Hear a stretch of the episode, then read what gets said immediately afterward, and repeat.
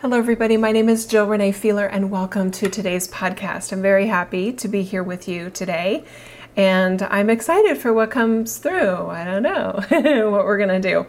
But before we get started, let's just take a couple nice deep breaths and help us. It's sort of a connection exercise, helping us connect to ourselves. Okay, nice deep breath. Close your eyes if you can. Just relax. A nice deep breath.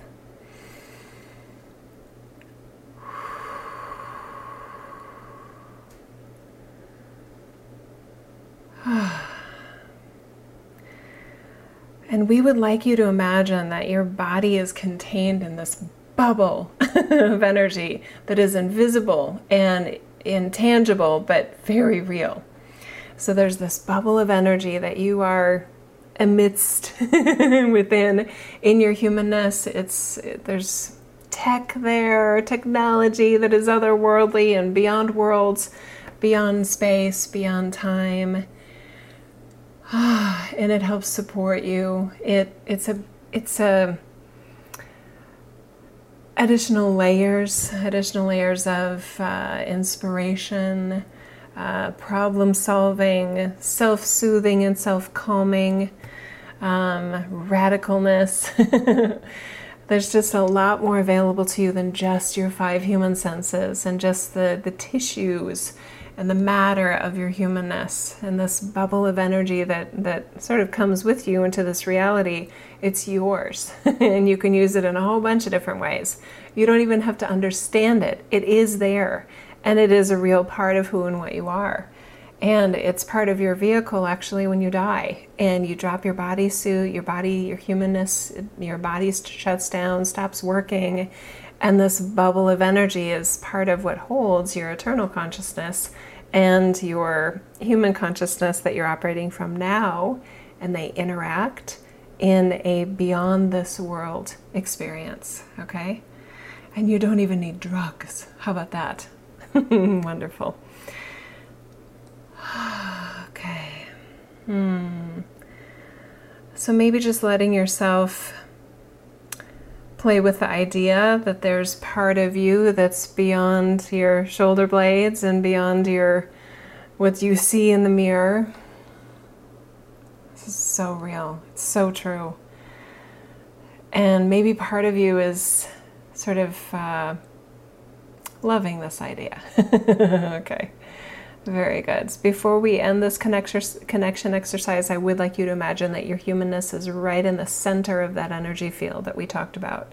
Okay, that you're all the way in your bodysuit. Wiggle your toes a little bit, wiggle your fingers, maybe touch your elbows, touch your shoulders, touch your nose, and just helping you feel. Some of us in a in an experience like this, um, there are some of us that tend to want to be out of our bodysuits. We want to pretend we're not human. We don't like our lives. We don't like the human race. We don't like that we're a part of it. So we tend to slide as much as we can, or maybe quite consistently. Our consciousness slides out of our humanness, and then we're sort of vacant in our humanness, and that's not a great way, um, in our opinion, to go through your life. Okay? Doesn't work so well that way. Plus, you lose stuff all the time, and you're probably late for everything. okay, it's good to show up for you. All right, wiggle those toes just a little bit more. Very good. Nice deep breath again. okay. nice. Okay. All right, open your eyes if you haven't already. And please, I hope you have a smile on your face. Put a smile on your face if you don't have one there already. And let's get started. So, what are we going to do? For those of you that are new, I have a gift I realized within probably about 10 years ago um, I come up with these super good ideas and wisdom and messages that feel like they're from another level of me that is beyond space, beyond time, that I couldn't take credit for as human Jill, even if I wanted to. Um, it's not based on things I've read, it's not based on what I've studied or what somebody else has taught me. It literally is divine inspiration. And I don't think this is that unique but I do believe we're in an age of darkness on on the planet and something like this feels very, you know, weird and foreign. And yet the best artists, the best um, inventors. They're constantly getting divine inspiration. The best authors are are inspired with things that that are from another level, I would say, of themselves. Um, and this is where genius comes from. We all have access to a level of divine inspiration and wisdom that is beyond our humanness. So I will demonstrate i guess i'm not intending to to like this is how to do it but this is how i do it and hopefully you'll enjoy what comes through and if you don't that's fine i i'm okay i'm not i'm not trying to be everything to all people and i'm not trying to make everybody happy but my intention is to help you be a better version of yourself because i believe that one way that humanity can move forward in a, a noticeable meaningful way is for all of us to take ourselves more seriously, to feel more responsibility for who and what we are and the choices that we make. Uh, being more conscious of the choices that we make, even in what we say or don't say, what we say yes to or what we say no to.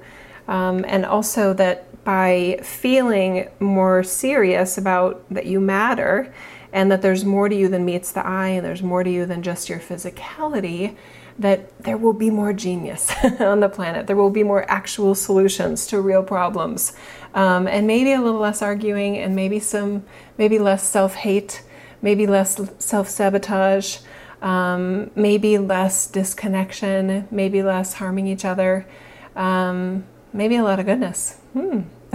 so I'm good for dialing, dialing down any sort of like harmful behaviors on Earth, and I'm really excited also about simultaneously dialing up uh, the level of uh, not just goodness, but let's say greatness or even gloriousness that humanity has access to. Okay? There we go. Let's do this. I have no idea what we're talking about. Actually, I shouldn't say that. I have a bit of an idea. I was putting on, I was freshening up my face and putting some makeup on about eight minutes ago. um, and I had some ideas of what we'll talk about today. So here we go. All right.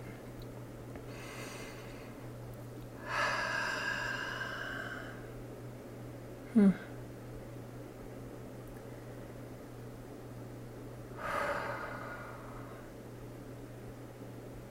Hmm. Yeah, let's start there. Two times in the past day, I have had uh, two people that I respect greatly. Um, sort of, well, let me just give you what happened. There was an Instagram post by a dear friend of mine. I absolutely love her. Um, and she was, it was a picture of like a pentagram, um, which I immediately got a because that's that's not that's not my thing.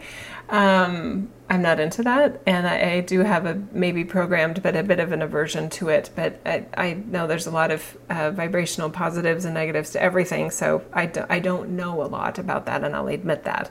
Anyway, so but her post said something like, um, "I have a dark side." Um, and then it was like, and you do too, dot, dot, dot. Um, and she was sort of, anyway, so that was interesting. Um, so I just kind of, mm, okay, okay. And then also today, um, I was listening to a podcast from Dr. Jordan Peterson. Um, by the way, something is going on with his voice. He sounds like he's crying. And I don't watch the YouTube videos, but I listen to the podcasts.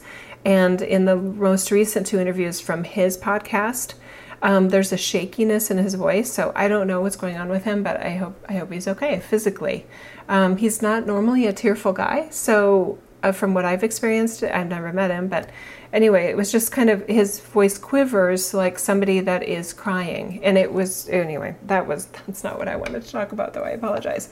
Um, he was and I think Nietzsche, I didn't study Nietzsche, but I, I believe it comes from Nietzsche and also a lot of organized religions, this idea that, that humanity is suffering, Earth is suffering. Um, and it's inescapable and it's what life is about is about suffering. And i'm just like oh my god. So uh, let's offer another perspective shall we? Okay um, does everybody have a dark side? Yeah and my response is, so what? um, because why isn't, well, I know it's a rhetorical question, but it's interesting how readily we are invited into like our dark side and and commiserating on levels of, of human suffering and and that that bonds us together it, apparently when there's a completely different alternative which is why not invite you into your gloriousness Why not you're div- um, I'm divine and so are you dot dot dot with no like um, you know cue the the spooky music kind of thing. But I get it that everybody's got their flavor of ice cream, but that's so not my flavor of ice cream. And is there human suffering? Uh, yeah. um, is there suffering on earth? Yes, but that's not the purpose of life right? That it's just it's such a simplified notion trying, I believe, they're trying to explain and admit that there is suffering here, but then by trying to take that leap of assessment of, of source God or some higher level of intelligence knows that there is suffering and likes it and this is the purpose of human life. It's just like f that. I mean it number one it's not it's not the purpose of life. Um, but I just want to really be super clear right here with you that you can, anyone, you included, can decide that that's the purpose of life. And guess what?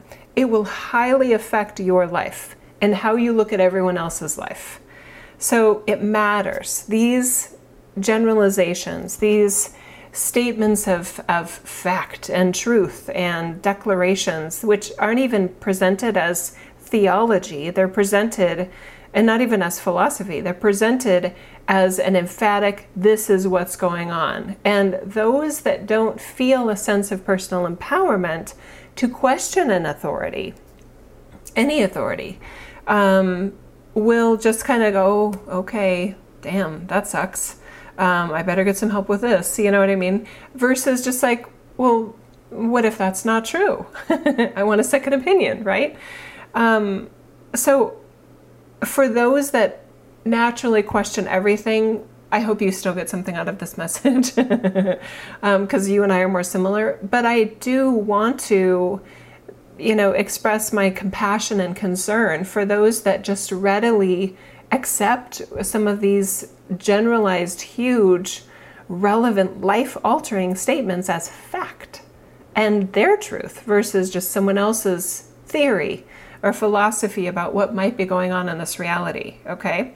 So I probably don't have the same level of authority or expertise for you that that those individuals or somebody else that you've listened to, but but maybe just maybe I have something interesting and valuable and insightful for you to uh, to offer you um, that could change your life. What if you're glorious by birth? By divine nature? What if all life is? And what if, while we are in a human experience, it is very challenging, especially in an age, a season of unconsciousness or suppressed consciousness, like you and I are in in this year, this era of human race, era of earth, uh, look up the Kali Yuga cycles, right? There's golden ages, there's dark ages, and there's iron ages, and all these things, and it's a wheel that turns. That I do believe is true. No one can prove it's true, but that does explain a lot to me in terms of what I see and observe in this world, what I sense in this world, and other ways that I'm shown through my divine inspiration how things work. Okay? So we are in an age, we're in a cycle of that wheel that turns, a big, big wheel, right? 26,500 years or something to that effect type of wheel we're in an age where truth is very hard to come by. Um, things are presented as truth and fact that are not actually truth and fact. To me, we have so many examples. You can probably think of a, easily a list of like, yeah, that's true. like examples of where you have noticed that that's true in your life. It's unfortunate and yet understandable given the dark age that we're in that there are so many invitations into the lowest levels of humanity, the most basic, sufferable, or is it insufferable, whatever, versions of human life. I get it.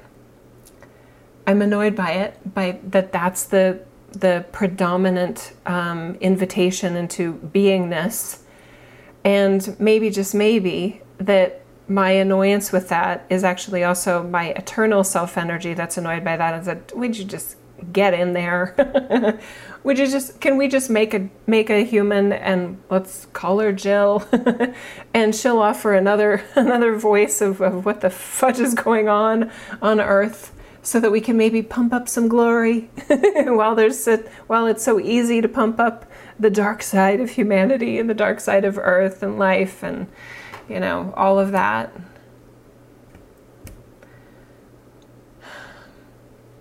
Because I know that throughout my life I've had this sort of inner truth that that that there's goodness also in all things, a natural goodness, a natural brightness, a natural worthiness of all life. I don't I don't think that was taught to me. I don't remember my parents like preaching that idea. I do remember being in um, Christian churches, whether it was you know congregational churches in Austin, Minnesota, or a Presbyterian church. We occasionally visited both. Um, I didn't go through confirmation or anything like that, but and then as an adult, I went back into Christianity by choice because I felt so many blessings in my life, and I felt and it felt like more than luck.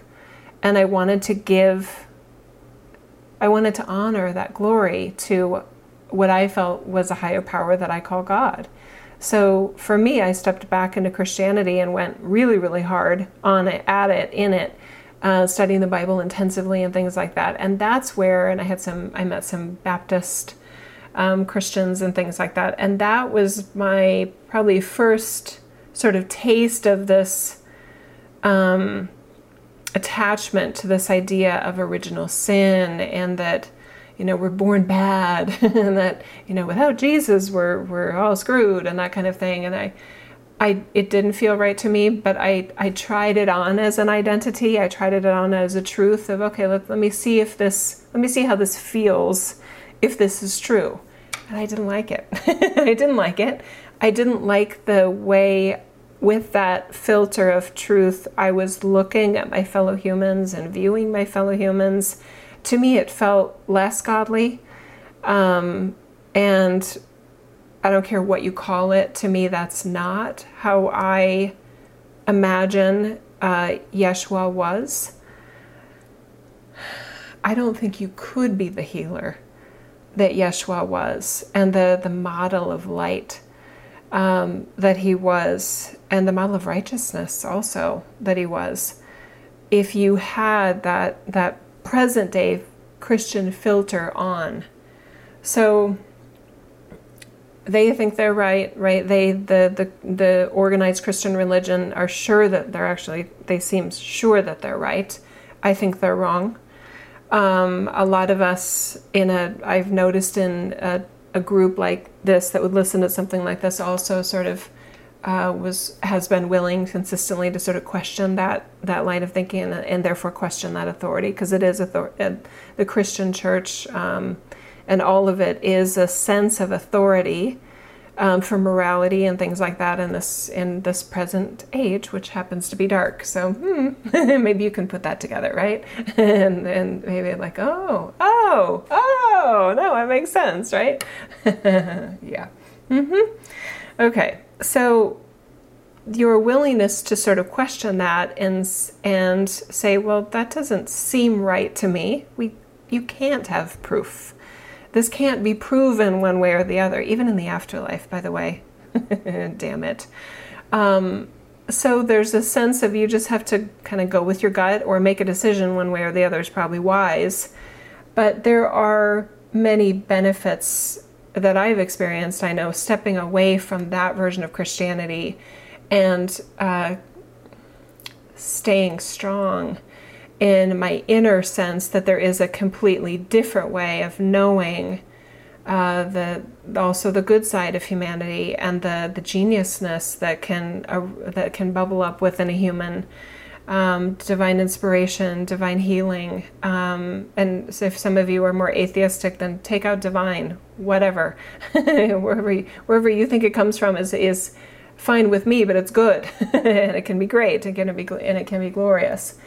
Um, I give that credit to our source energy, our eternal self nature, but I, that's just, that's my preference. That's what helps me. That's well, it doesn't. It it's not that it helps me. It makes sense to me, even rationally. It's like, oh yeah, there's there's no way all of this. I'm looking out at my beautiful yard, these amazing trees, and I'm listening to Samson breathing and you know resting next to me. I'm imagining all the functions in my body. This doesn't come from chaos. this this to me in my line of not just my human experience, but the way my mind works, this would be impossible from randomness. There is a natural order to things that leads to a level of beauty and wonder and majesty and magic that to me can only be attributed to a source of energy that is just absolutely brilliant. Okay? Hmm. So, what if that same, what if all the seeds of that sort of natural order, uh, natural, oh, let's do this. Yeah, I like that. Naturally divine order. What if those seeds and um, initial matter of naturally divine order or naturally glorious order, naturally majestic order, is actually a framework that is within not just all life, but also within you. And what if by having a belief system that you also have a dark side and that that will uh, like invade um, uh, I want to use like toxify. I want to use toxic as a verb, and that's probably not right. Sorry, I'm sort of hung up on this word here for a second, but it feels like it matters. Pollute. There we go. I like that. That it that this dark side that's within you and with all life that it that it pollutes the gloriousness. It's just like well, that's a that's a pretty heavy load to bear, because then if that's your truth, that that if that's your belief, if that's your operating system, you're going to do everything you can possibly to try to get rid of the darkness because you're acting as if it's a problem to your gloriousness. But what if it's not? What if, yeah, you've got a you've got a dark side. On on your bad days, you're pretty bad. Maybe not horrible bad like like breaking laws, but you don't like yourself very much, and you're probably not that great to be around. And people may run and hide when they when they sense that dark cloud about you, right? What if that is more a matter of circumstance and that you did have a bad day or you're not feeling your best or you, um, you know, da da da da da. Um, what if that's more situational than fundamental to who and what you are?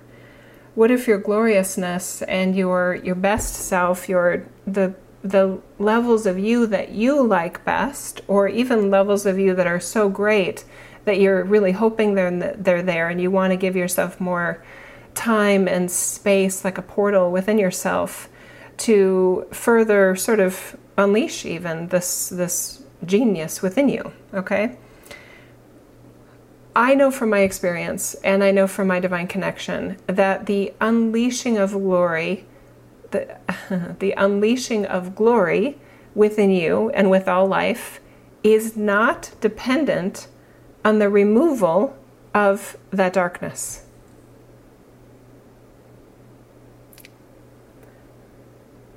Part of you that may be evaluating whether that's true or not, I would offer it, there's no proof available to you.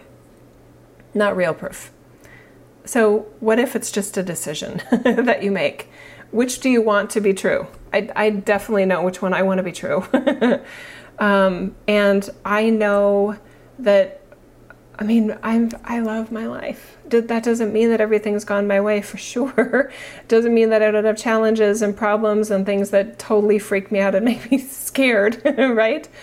Um, on some levels of myself, but I think in general, part of the reason that I do love my life and I'm excited about not just my future, but the future of the human race is because of this truth that I claim personally for myself that all life has inherent goodness. That there's always the possibility for, for no matter how depraved and you know, sadistic somebody may seem, that there's a version of them in there that they could fight for, that they could choose to be, that we would all just stand back and go, wow, look at you. What a transformation. And maybe they wouldn't need to invite you to their church afterwards right? They wouldn't they wouldn't want to they wouldn't feel the compulsion to save you. They would maybe feel the compulsion like i do to want to celebrate you. And what is what is naturally good about you and and wanting to see that in you wanting to celebrate that in you while not needing to discount or disregard or ignore or pretend that it's not there that that that sort of dark side, whatever that is. So to me, it's not a battle between good and evil. It's a sense of where are you placing the emphasis of power? This world couldn't be as beautiful as I think it, it is in many ways without a sense of natural operation of of goodness and glory and things that if we just get out of the way work really really well right? If we don't mess it up or try to um, try to fix it or you know there's some things that just work well on their own um, I think of the example of like fires and forest fires. Um, and on the surface, forest fires are just like, oh my god, that's tragic, and obviously it, it there is a tragic element to it. But also, that's how the forests got there, right? For any of us that love trees um, and and love forests, forests in general, a healthy forest is there's there's cycles and ages to it, but every single one of those uh, trees, as I understand it, the spores within the evergreen forests. Um, speaking, I'm in Idaho, so we have got a lot of evergreens. Pardon my bias about how the trees. I'm not a botanist. I'm not an arborist. I don't understand all the fundamentals of this. Um, but as I understand it, the way that this, the spores that create future generations of evergreens um, is partly based on the heat and the exposure of those seeds. It has it requires a, a fire basically for those seeds to um, release from the pine cones. That's amazing to me, right? So, I mean, that's fascinating and scary, right? It's, it's dark and light, right, at the same time. Um, no one gets out of here alive. Remember that bubble we started off with? That's the part of us that is beyond our humanness, beyond the, the name that you currently go by. And yeah, I'm hesitating whether we're going to go right there, but yeah, we are because it's quite the portal. okay. Um, that bubble of energy, it can't pop, it's indestructible and it's always there. It's like your ride, no matter where you are. And even even the layers of you that are beyond aware, that are beyond a space and time or a time and space. This bubble of energy is infinite, it's eternal and at its truest state as the ride of your eternal self, there's nowhere that it's not. Wow. wow. Now, I know some hearing that and playing with that idea as possibly true.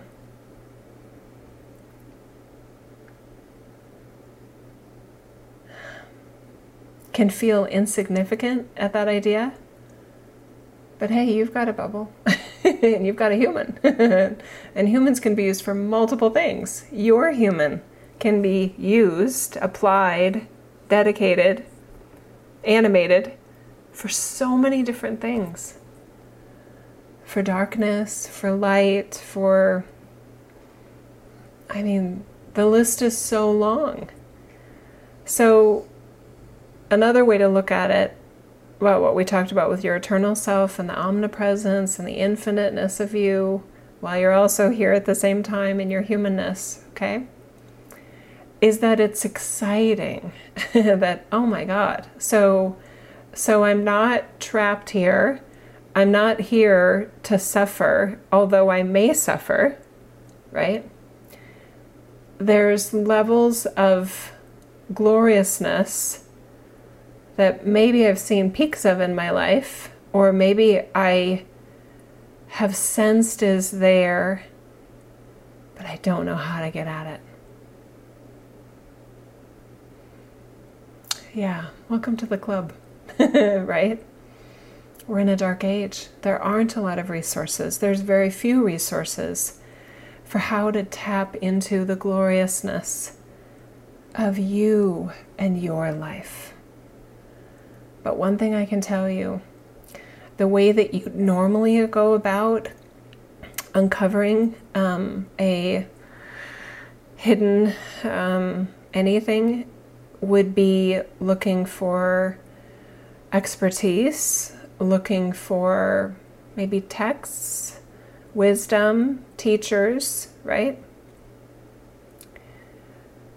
And what I've noticed is that a lot of a lot of people spend their lifetimes or at least big portions of and like era eras of their life, their human life, searching for something outside of themselves that will help them tap into maybe more consistently or more regularly or just at all that gloriousness that they sense or want to be true is within them. So I would offer that a better way to do this, to unleash this gloriousness within you, is to consider that it's there, play with the idea that it's there, and just start trying shit out, right? If, if any of you have any record from your own sense of self of, eh, was pretty good right there. That was pretty great. That was pretty gloriousness. I mean, that was, oh, that was horrible. That was pretty glorious, right? My guess is you didn't have someone holding your hand. You weren't reading in a, in a book, step one, step two, step three. It just kind of happened, right? It happened spontaneously, right? It possibly, I would venture to say, likely happened in a moment where you were excited, where you were feeling empowered, like you matter, and that you were meaningful and relevant enough that, that the idea or the notion or that, that, that version of you that you were being in that second and in that experience, that you were capable of that and that you didn't need anyone's approval. You didn't need anyone holding your hand at that. It was just there and you, you went for it. Or you got out of your own way and you let it happen. Yeah? So it's more experimentation than anything else. I love to create a system in my life as Jill where I'm basically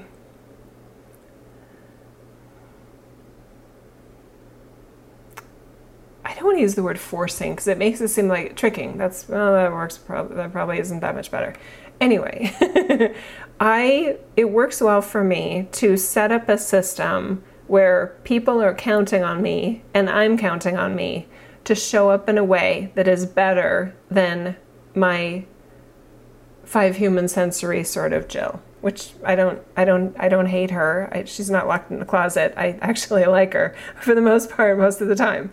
Um, most of the, most of the time. but what if you just scheduled it? I mean, what if you, when you, I mean, what do you, and let's maybe not apply it to something that you're struggling with and you need glory to get you out of the struggle what if it's more because sometimes it happens when you don't need it, right? But what if instead you sort of tee up this idea of what are you super excited about in your life?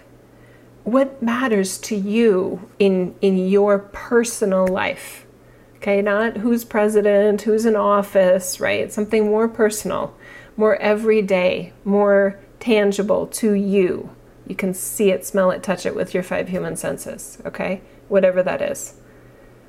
What gets you the most jazzed, if anything, anything at all about your life? Where do you, and in that area, you're probably more primed naturally to show up in a way where you pleasantly surprise yourself. Yeah. Okay. So, what if you're a parent and you adore your children, um, or you're concerned about your children, or whatever, but what if the role that you play in their lives, yes, can feel overwhelming? I'm a parent too. Um, but what if it motivates you to, like, damn, I want to, I don't want to just show up there. I want to, like, I want to like rock it. I want to I want to surprise myself at how good I can be in a version of me that no one taught me. That's better than my parents were. That's better than any dad or any mom I've ever seen ever. Right? That's perfect. That's a perfect uh, scenario for your glory to be like, bah, you know what I mean? So and you can again from a sense of excitement right what are you what are you excited about celebrating in your children um, put aside if you're if that's not your natural state if you're normally a concerned worried it's my job to worry about my children sort of parent then this would be a very different flavor of ice cream for you right you can just set that off to the side for a minute because my sense is it's probably not doing a lot of good anyway Okay, hmm. there's a radical idea. What if it's really not making the difference you think it will or think it should be? What if it's not serving you like you think it? Anyway, I already said it. Set it to the side for a second. What are you excited about in your children? Right? Could be anything. Just grab the first thing. Have you told them that? Have you said that to them? driving in the car, whatever. It doesn't have to be a big, momentous sit down, you know, hands on their shoulders, staring in their face. Have you said to them in a version of yourself that you may have never been before, I love you? Do you know what I'm super excited about right now when I think about you and your life and maybe even your future? I'm so excited about this thing that you do or this way that you are. I just think that's so brilliant. I love that about you. And I, wow, just wanted to say that. Now that may sound weird, and we don't normally have convers. I don't normally say things like that, but I just wanted to, to toss that up. My guess is you're going to get a hug back, whether they're five, maybe even five months old. The responses I got from my children, they were way earlier than any than any parenting or child development book would tell you the responsiveness you got to go with what you see, right? Versus what the experts say. Um, anyway, five months old, five five years old, fifteen years old. Maybe your child is fifty years old. Doesn't matter. Do it. Do it, and let their response be their response. This isn't about how they take it. This is about you doing it. You letting you get excited about something and someone else for those of you that aren't parents or are no longer parents, um, I know I know personally several people that have lost their children. Um, hugs to all of you, by the way.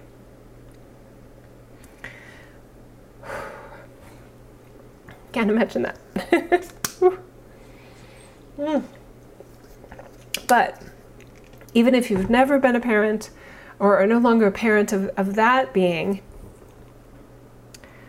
there's probably somebody in your life that you could get excited about that is in your personal life where you can put their hands put your hands on their shoulders or at least look them in the eye and say something to them. Even if it's on camera even if it's on a skype call or facetime or whatever.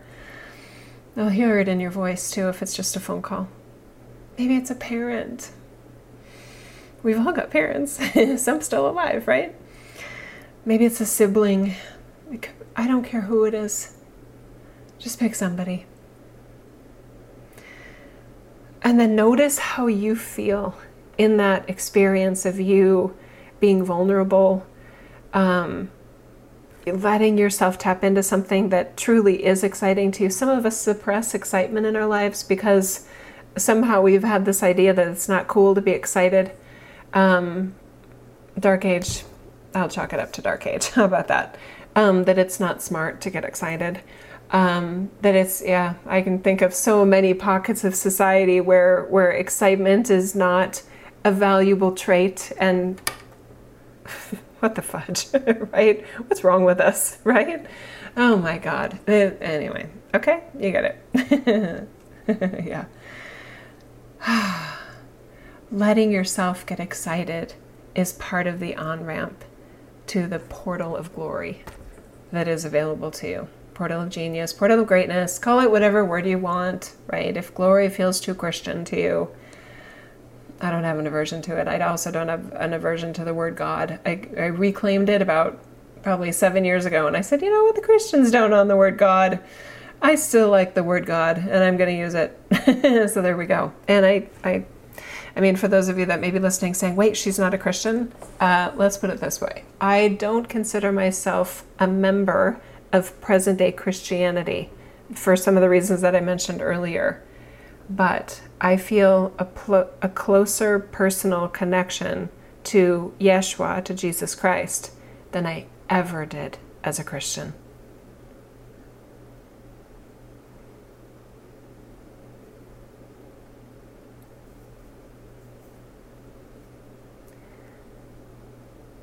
I'm compassionate towards those that are still members of the Christian faith I think they've got a lot wrong right now, and they're really, really busy telling so many others what they're doing wrong. I get that. Definitely, I get some of that uh, preachy um, uh, judgment, hate, ridicule, criticism, whatever. Um, I just delete those comments because if they can't hear me and they can't feel the love of God for them coming through me, then I'm going to let that be their issue, not mine. And I don't feel responsible for making space on my channels or on my website for comments and things like that that are of that variety. They can criticize me all they want on their channels and on their Facebook walls or if they have a website. But I, I feel no obligation or sense of. Um, I just don't buy in to that idea that just because I I make myself available on a YouTube channel, things like that, that I then am subject to everyone's criticism and that I just need to leave it there like graffiti on the side of my house. No, that's not a choice I want to make, and it is my channel. and YouTube features let me delete comments, so I do. I just do. Because I do look at, at it as graffiti on the side of my house, and it's my house, and I'm offering it. I'm offering this to you. So I have decided that it is my choice and how I want to respond to that. Do I wish that there was part of me that wasn't bothered by it? Yeah, I do.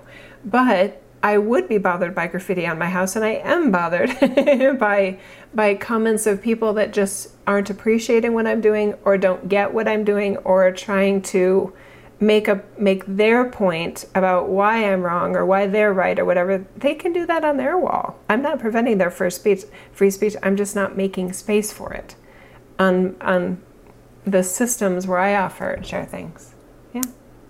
you may want to try that on too, for those of you that share things publicly. Or, ooh, here we go. Those of you that may want to share things publicly, but you don't because you're you're you don't know how you'd handle, or you don't want to have to face uh, the shade or the hate or whatever. It's maybe you don't have to. What if?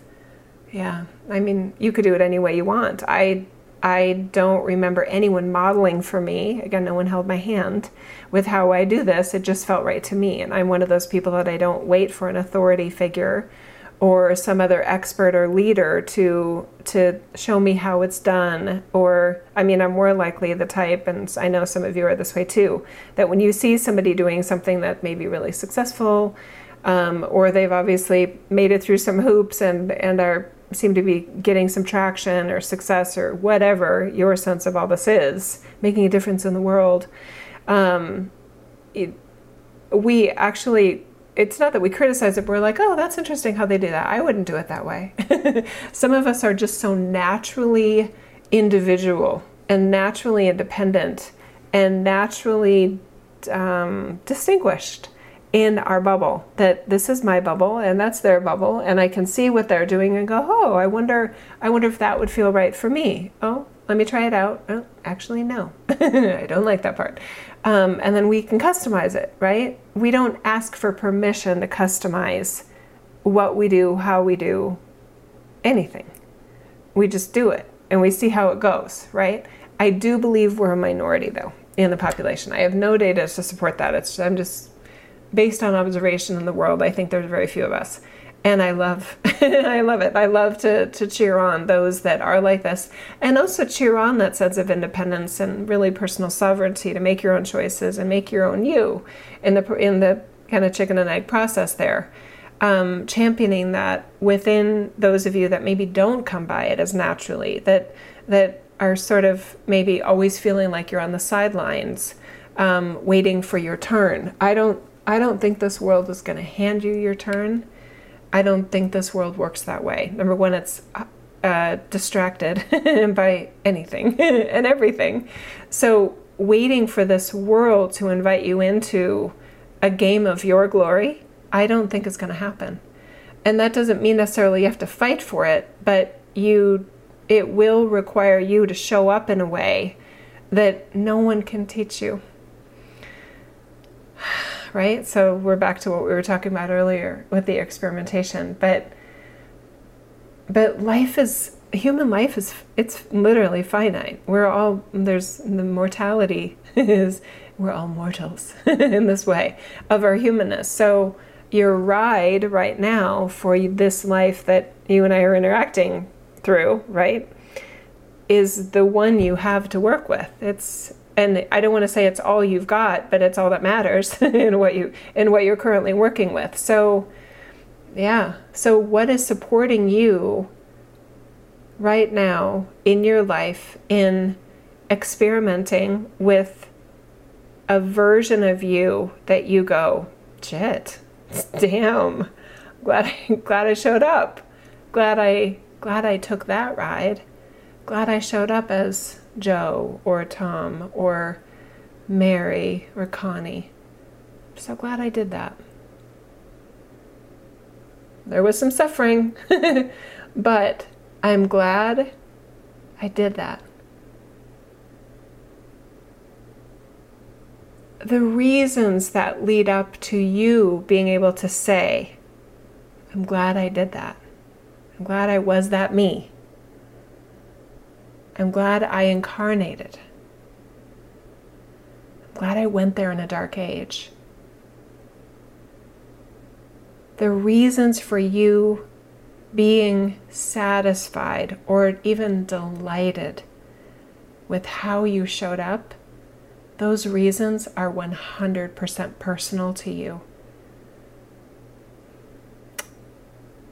The other part related to this being a dark age is that the reasons that make you stand back and reflect on your life and go, nice, very good, like, very good, me. Glad I did that, right? This world may totally ignore you. they may not even notice the glory going on in you in that moment, right? But you'll feel it, and that's what we're going for right now. That's the that's the that's the right focus for now, anyway. Others may notice, and that's great, but they may not, and they're likely not to, right? So there's so many uh, twisted distortions in our perception of what that what glory looks like, right? I, I have my usual examples I, I like to trot out.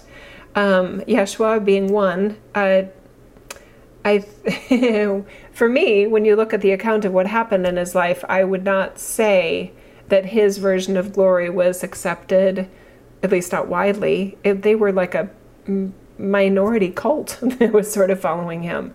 Um, but it wasn't a cult because they were free to come and go, and there wasn't the weird. It, it wasn't. Well, was it? Yeah, it was still in the Dark Age paradigm. Anyway, I I don't like that we just called it a cult there. And Yeshua was like, it's not bothering me. Just keep going. okay, it's a minor point. We can talk. We can distinguish about that later. It wasn't a cult, but a cultish following, more like in a pop pop culture sort of reference of a cult following. Anyway, they were the minority, and he was murdered, right? And I I definitely believe the timeline. Ooh, crown chakra itch. Um, that he was murdered. Um, not to save us from our sins, though. That's the Christian view, right? Love you, Christians. okay, I think you got that wrong though. And you can be mad at me about that, and I'm okay. You can be mad at me all you want. If that's how you want to use your life and, and activate your glory is by being mad at me, then have at it. I don't think it's going to go well. okay? Anyway, okay, we're moving on. the other example in a very non religious context, but very divinely inspired, was Van Gogh, right? Oh my God, Van Gogh. So Vincent Van Gogh. Um, I don't. I don't know how many of you read uh, the the biography about his life. Uh, double didn't say that. The biography on Van Gogh called Lust for Life. I don't remember the author, but what a wonderful sort of uh, foray into his version of suffering. Um, and and then so you read that book, and I do believe it's mostly accurate. I'm I'm feeling a sense that it's 80 to 90% accurate, accurate enough, he just said, to get the gist of his life and what, what he experienced. And his brother Theo, his older brother, supporting him financially and in so many ways. Um, and just how much he struggled. And yet now, post death, right, post mortem, we look back at what he did in the midst of his suffering, right? So there was the suffering and then there was the glory right next to it, right? Um, God, it's just so it's the perfect example. Thank you for this. It's the perfect example of what we're talking about. His life sucked in a lot of ways, and still there was the glory because he was so passionate about the painting. He wanted to call himself a painter. He wanted to be with artists. He wanted, no, not, painter, yeah, he wanted to be an artist.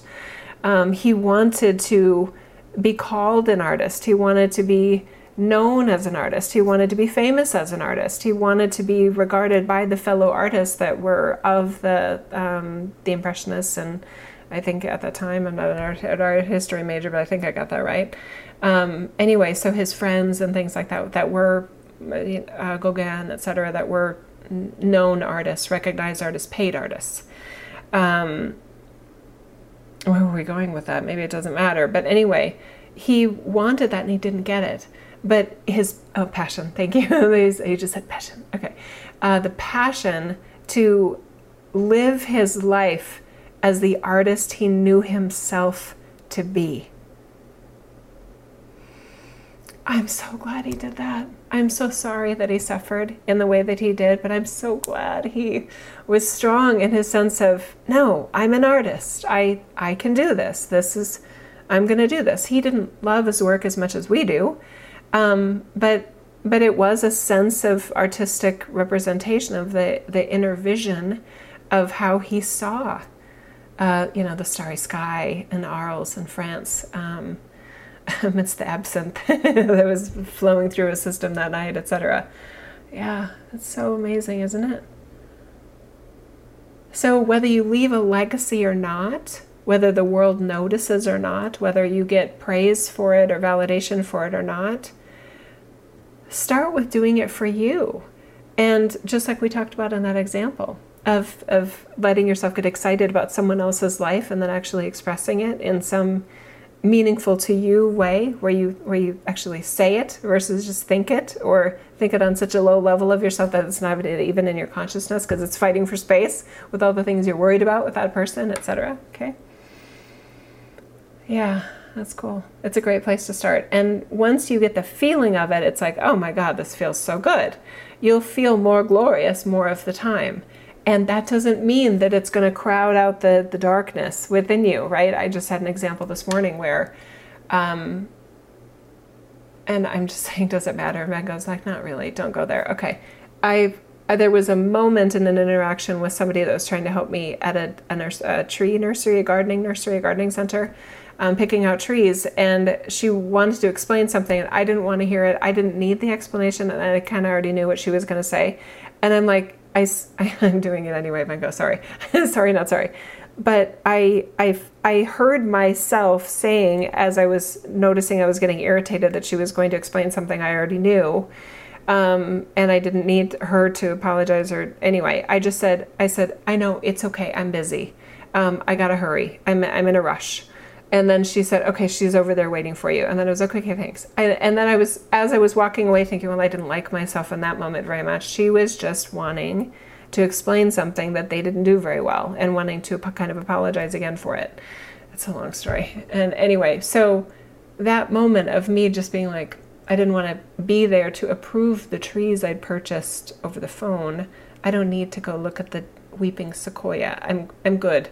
I'm they're going to guarantee it for a year anyway. And yes, there's different.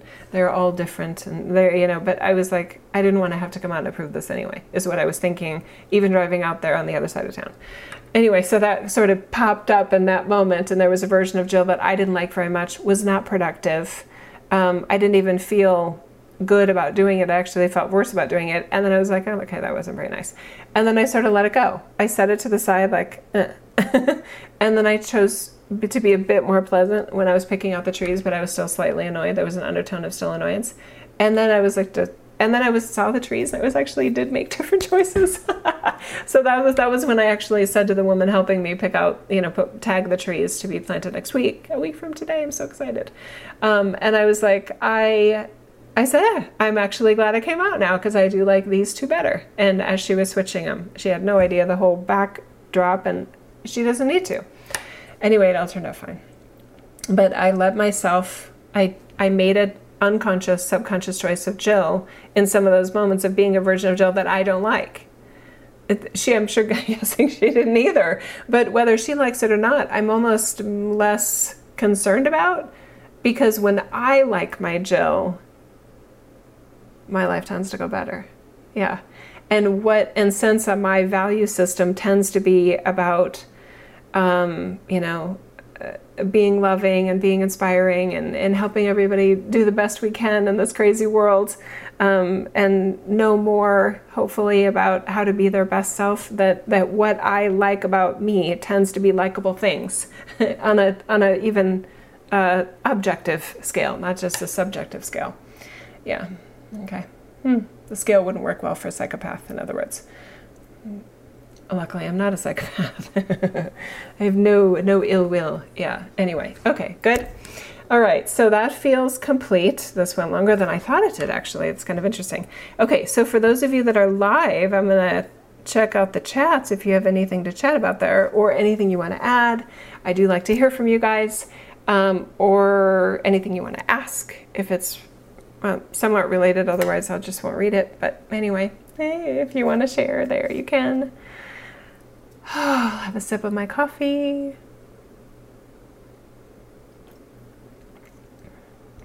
While you guys are doing that, I can talk a little bit about events. Um, I have um, been interacting with John Burgos' team at Beyond the Ordinary about joining his summer season.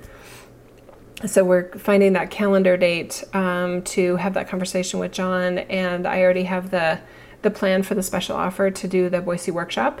The recordings there. Oh my god, you guys. Oh, I'm so excited. I I haven't even listened again uh, to all the materials that all the all the, the that came through in that Boise weekend experience, but it was so and somebody was saying that when we were I think having lunch or we got I invited everybody on you know everybody paying their own way but I said why don't we all just go to dinner so we we spontaneously found a place that could kind of take us all for dinner after the Saturday experience. And somebody said wow Jill you just you just went right for it. I think in the first 5 minutes we just started going.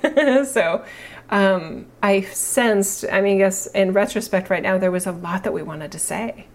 And there's a lot there. And it it it doesn't dovetail, but it it adds on. It's like another volume of of wisdom and information and insights about literally the afterlife experience um, that fits perfectly with sort of volume one, which was the Afterlife Reveal, the Bridge of Light series, um, which is so, you guys, the information that the way that I am shown the afterlife experience is so contradictory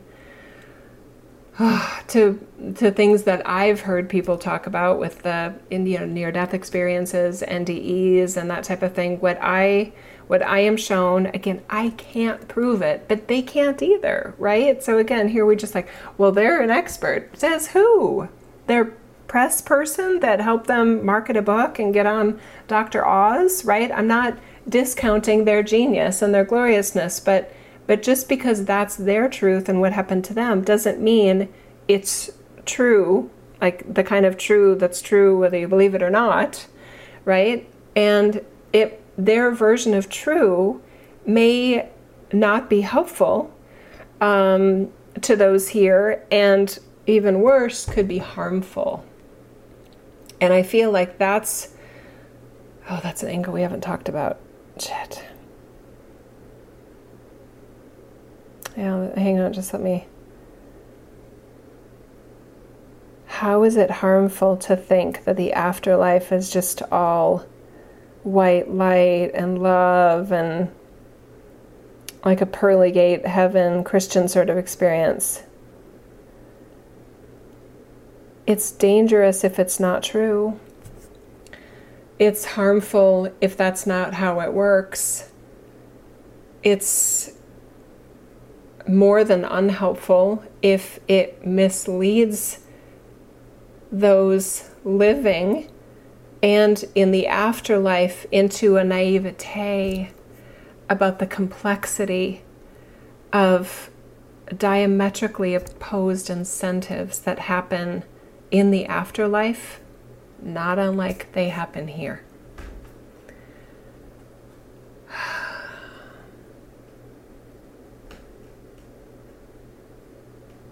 Yeah.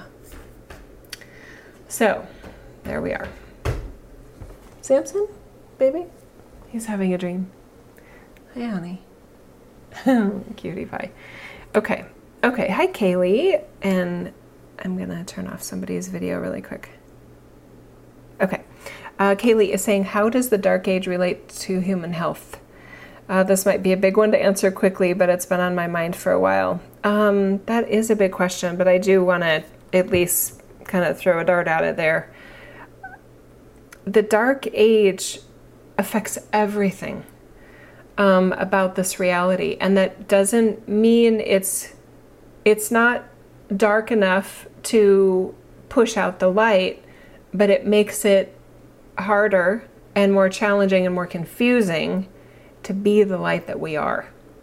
It makes it harder to know what's fact and what's theory. Um, it makes it harder to know what's a truth and what's a lie, even within ourselves. And one classic example I have of this is sometimes, like on social media, which I'm not on as much anymore. I just don't like it very much right now, and maybe I won't again. I don't know. I'm just minimizing my time there and enjoying the minimizing of my time there. Um, but I'll see somebody say, like, you know, just sort of maybe ranting about an ex or something like, I never date, never marry a liar. And, you know, something like that, which is, I mean, that's like, oh, that's true, you know, never marry a liar. But what I like to point out is it's a, it's not only a bit more complex than that, lying is a lot more complex than that. Because most lies that are told, the individual doesn't know it's a lie liars don't know they're lying. Yeah, now some do. There's a pocket, right? Um, an unmeasurable pocket um, of humans that enjoy telling lies. I tend to not like those people. I, I don't understand why, but they seem to, and some even admit to it. They like to create confusion and chaos. And I'm just like, oh God, I just, I, I just can't. and it won't. you know, it's just a totally different flavor of ice cream. Don't get it, don't understand it, don't want to condone it, don't want to support it, do not cheer it on, right? But so the idea that a lie is something that someone knows they're telling is like, oh no, no, no, no, it's far, it's far worse than that. It's even more confusing than that. So, yeah, yeah. okay, so health is definitely a part of that. Um, health and wellness, I mean, just, I mean, how easy is it to just do a little bit of research on how to, you know, heal uh, compromised intestinal gut lining, which the alternative health community calls leaky gut, which the AMA, the and the the the, the real expert quote unquote doctors will say, well, there's no such thing as leaky gut. Okay, I have permeable intestinal lining. Oh no, that's real. It's the same thing. We're talking about the same thing. How do you fix it? That's what we want to talk about. Let's stop arguing about what the fudge we call it. It's a real thing, right? Anyway, so how to heal leaky gut, right? You'll get 10 answers from 10 experts and 10 answers from 10 people that are convinced they've they've resolved it within themselves.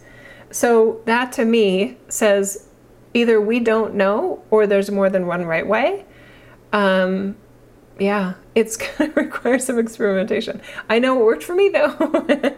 um, the book, The Gut Balance Revolution by Dr. Gerard Mullin, worked for me and that I remember the moment that, um, yeah. Should I tell the story? Sure. Why not? I've got time. um, and I'll make time because this is important. I I was feeling like crap. Um, three years into menopause, I was four. Actually, maybe only two years into menopause because I was forty-seven, I think, at the time. Um, I'm 49 now, as of this time in space and space and time. Um, and I went to a naturopathic doctor, an ND, um, because the, you know, I'm I'm like a lot of people that I I have I have great doctors. I have I am and I'm very blessed to have great insurance. Um, but when your when your your personal healthcare provider looks at your labs and says, "Yep, you're good," and you're like, "No, I'm not good. I feel like shit." thank you very much. But they're like, no, you're good, right? And I'm just like, okay, so you're not listening. so let me let me see who else that can help, right? And there here come the rabbit holes. Cue the rabbit holes, and then the do do do do do do sort of music, right? Anyway, so at some point I ended up in a naturopathic doctor's office who had all these great ideas about oh, it could be food allergies and, da, da, da, and all these things. So she had, I think, a set approach of this is how I help people figure out what's wrong with them um, and then and then I start the you know the walls of expensive supplements are right outside the door, and I can you know a cute bag for you to bring them all home in. And I really believe that she believed that that was what was needed. Um, so I got the allergy. I got a you know intensive allergy test, and it said I was allergic. I'm not kidding to almost everything I was eating.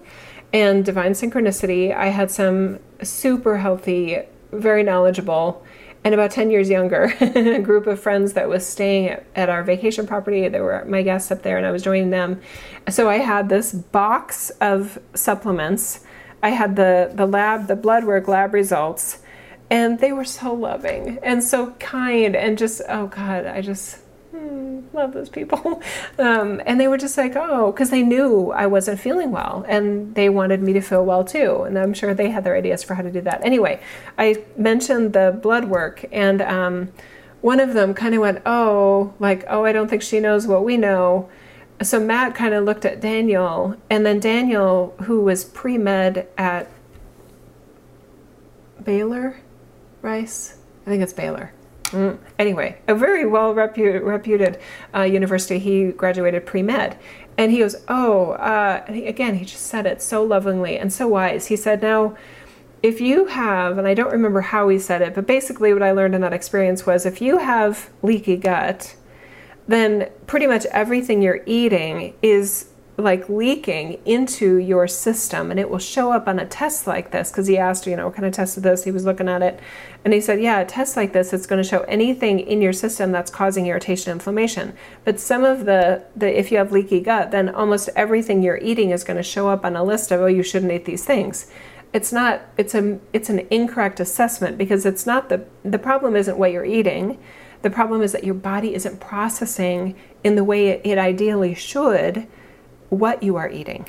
Okay, so I wasn't allergic to bananas. I wasn't allergic to, you know, spinach. Literally, it was just like, I'm allergic to everything I'm eating. And I, I drove the two and a half hours up to our vacation property just so deflated.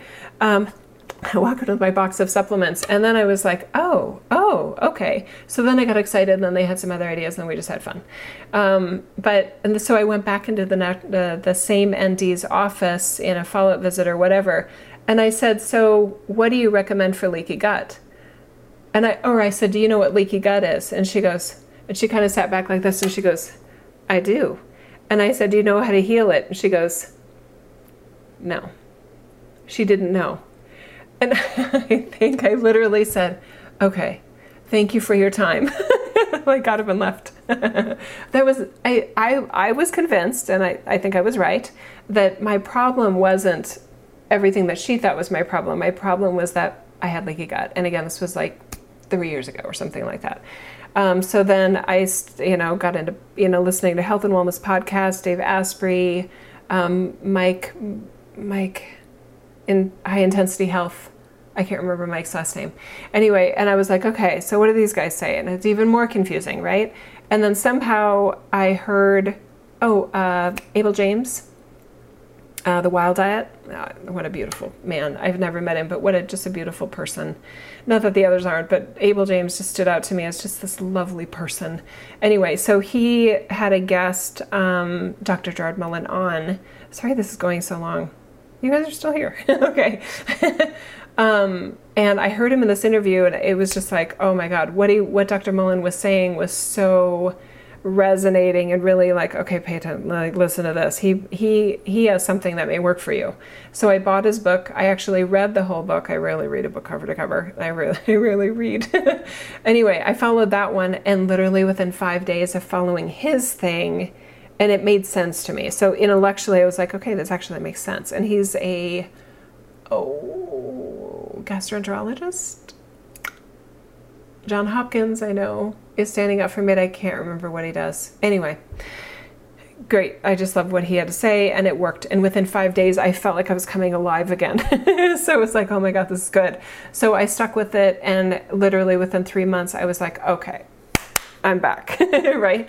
Now I should probably follow all of that again because it did work before and it could work again. But some of the other sort of tricks that I thought I figured out at that time don't work for me anymore. Hmm.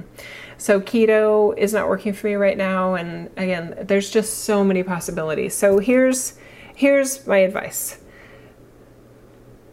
For anyone that does not feel well, for anyone that knows that you could be feeling better, trust yourself. If your doctor or whoever you, you know, deem as an authority or an expert that knows hopefully more than you that you think can help you out, if you don't agree with what they're saying, then don't agree with what they're saying. You can try out, right, what they what they want to offer or whatever. That that that's your choice. But they may not know the answer as well as they think they do, which doesn't have to mean they know that they're lying, right? But they might be lying, but not know they're lying. They may think what they think. They may think they are right and that it is true and that they can help you.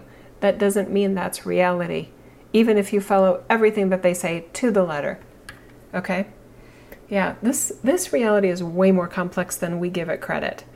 Um, so I remember walking around thinking everybody would do great on in a state of ketosis, and now I'm like, hmm, maybe not, maybe not, maybe maybe uh, fruit is not the devil as much as a candy bar or whatever. Anyway, so I'm starting to kind of back off some of those ideas now that they're not working for me. And I am getting, I think, more wise and more mature in this idea that, you know what, just pick something that works. But okay, here's the advice do something. okay? Because I think a lot of us, we overcomplicate things and we're trying to, we're out there. Again, remember we talked about that gloriousness and that greatness? We can be out there sort of spending a life researching and searching and seeking and all these things. Meanwhile, the, you know, you may not feel well. So, what if you just pick something? Because picking something and doing with it, number one, it may work. Number two, it may yield some improvement, but at least you're doing something that's different than what you were doing yesterday. Because whatever you have been doing has more than likely, yes, played a role in the fact that you don't feel well, right? So when it comes to health, I do see this all the time related to food um, dogma, really, and nutrition dogma, and you know, health and wellness dogma, and all these like, no, this is true, and okay, wait, now maybe that's true. What should I do? And doing nothing, not taking any actual like, okay, I'm gonna try this, and just don't listen maybe to anything else. Just do that. Just try it, and maybe give it two weeks, maybe give it longer, and just see if you start to feel better. I think with food, we highly underestimate, we radically underestimate the power that what you eat every day plays in your health. I know that was true for me, and I don't say that like a um, like somebody that doesn't have darkness in myself related to food and nutrition because I'm not in a season right now of my Jill of being dedicated or devoted to eating well. Um, yeah, I'm I'm I tend to not be great at that. So when I have been good at it, I I'm just like, oh my god, why don't I do this all the time? and there's probably a lot of answers. Maybe because cookies are good, right? And melted cheese on organic blue corn tortilla chips with fresh salsa is like heaven, especially when you get it with a beer. Oh man. Yum. Yum. It, that will always taste good to me. okay? Um, so maybe that's why. It doesn't matter. The fact is, I'm honest enough with myself that I'm not doing what I know I should and could to feel better. But I'm also okay. So could I be better? Yeah. Um, am I perfect? No. Um, do I hate myself? No. I don't. I'm good at a lot of things, and sticking to a healthy eating plan is not one of them. But when I do it, I I always just go, why aren't I doing this all the time? anyway, anyway, okay, very good. So that's where we are. Um, so, Kaylee, I hope that helps. It relates to human health, it relates to everything. Um, I do have a health story to tell you guys about at some point. I don't know when I'll do that, but um, it's around the advice of getting second opinions, um, advice of following your instincts and making choices with incomplete information, which, I mean, it's all of us, right? In in that regard. Just go with what you got, but do something because the, the mental kind of masturbation of, of trying to find the answer before you start to make changes, that will lead to further months or years or decades of not getting the improvement that you deserve. Yeah, Okay. And we do make things really hard because we're looking for perfection and all these things. Okay, Lisa says, Thank you, Jill. Always inspiring it and gives me validation to keep going with my life service and offerings. Yay! Oh, Lisa, I'm so glad to hear that. Okay. Hi, Kaylee. She's saying, Yep, always helpful, Jill. Thank you. You're so welcome. And then another Lisa said, Thank you, Jill, and a heart. Okay, good. All right, you guys, I feel like we should wrap up. And I need food. Speaking of food, Okay, and to those of you that are new here, I hope you liked it. And if you don't, that's okay. you don't have to. Um, I meander, I totally own that. Um, it's part of the maybe dark side, I was going to say downside, dark side, of my not planning these messages. I just wing it, which yields some meandering, which may not be a match for some people. And I'm okay with that. I just want you to get, I want, I hope you find something that does work for you. Okay? like really work for you in being your amazing self because I know I know those ingredients are there and hopefully you know that about yourself too. Okay? I love you guys. Bye-bye for now. Uh, is there anything else? Oh, please subscribe if you haven't. I really appreciate that. It's been very fun to watch my channel grow. Um, yeah, it's it's been fun. And hmm, thank you. anyway, I love you guys. Bye bye for now. Bye bye.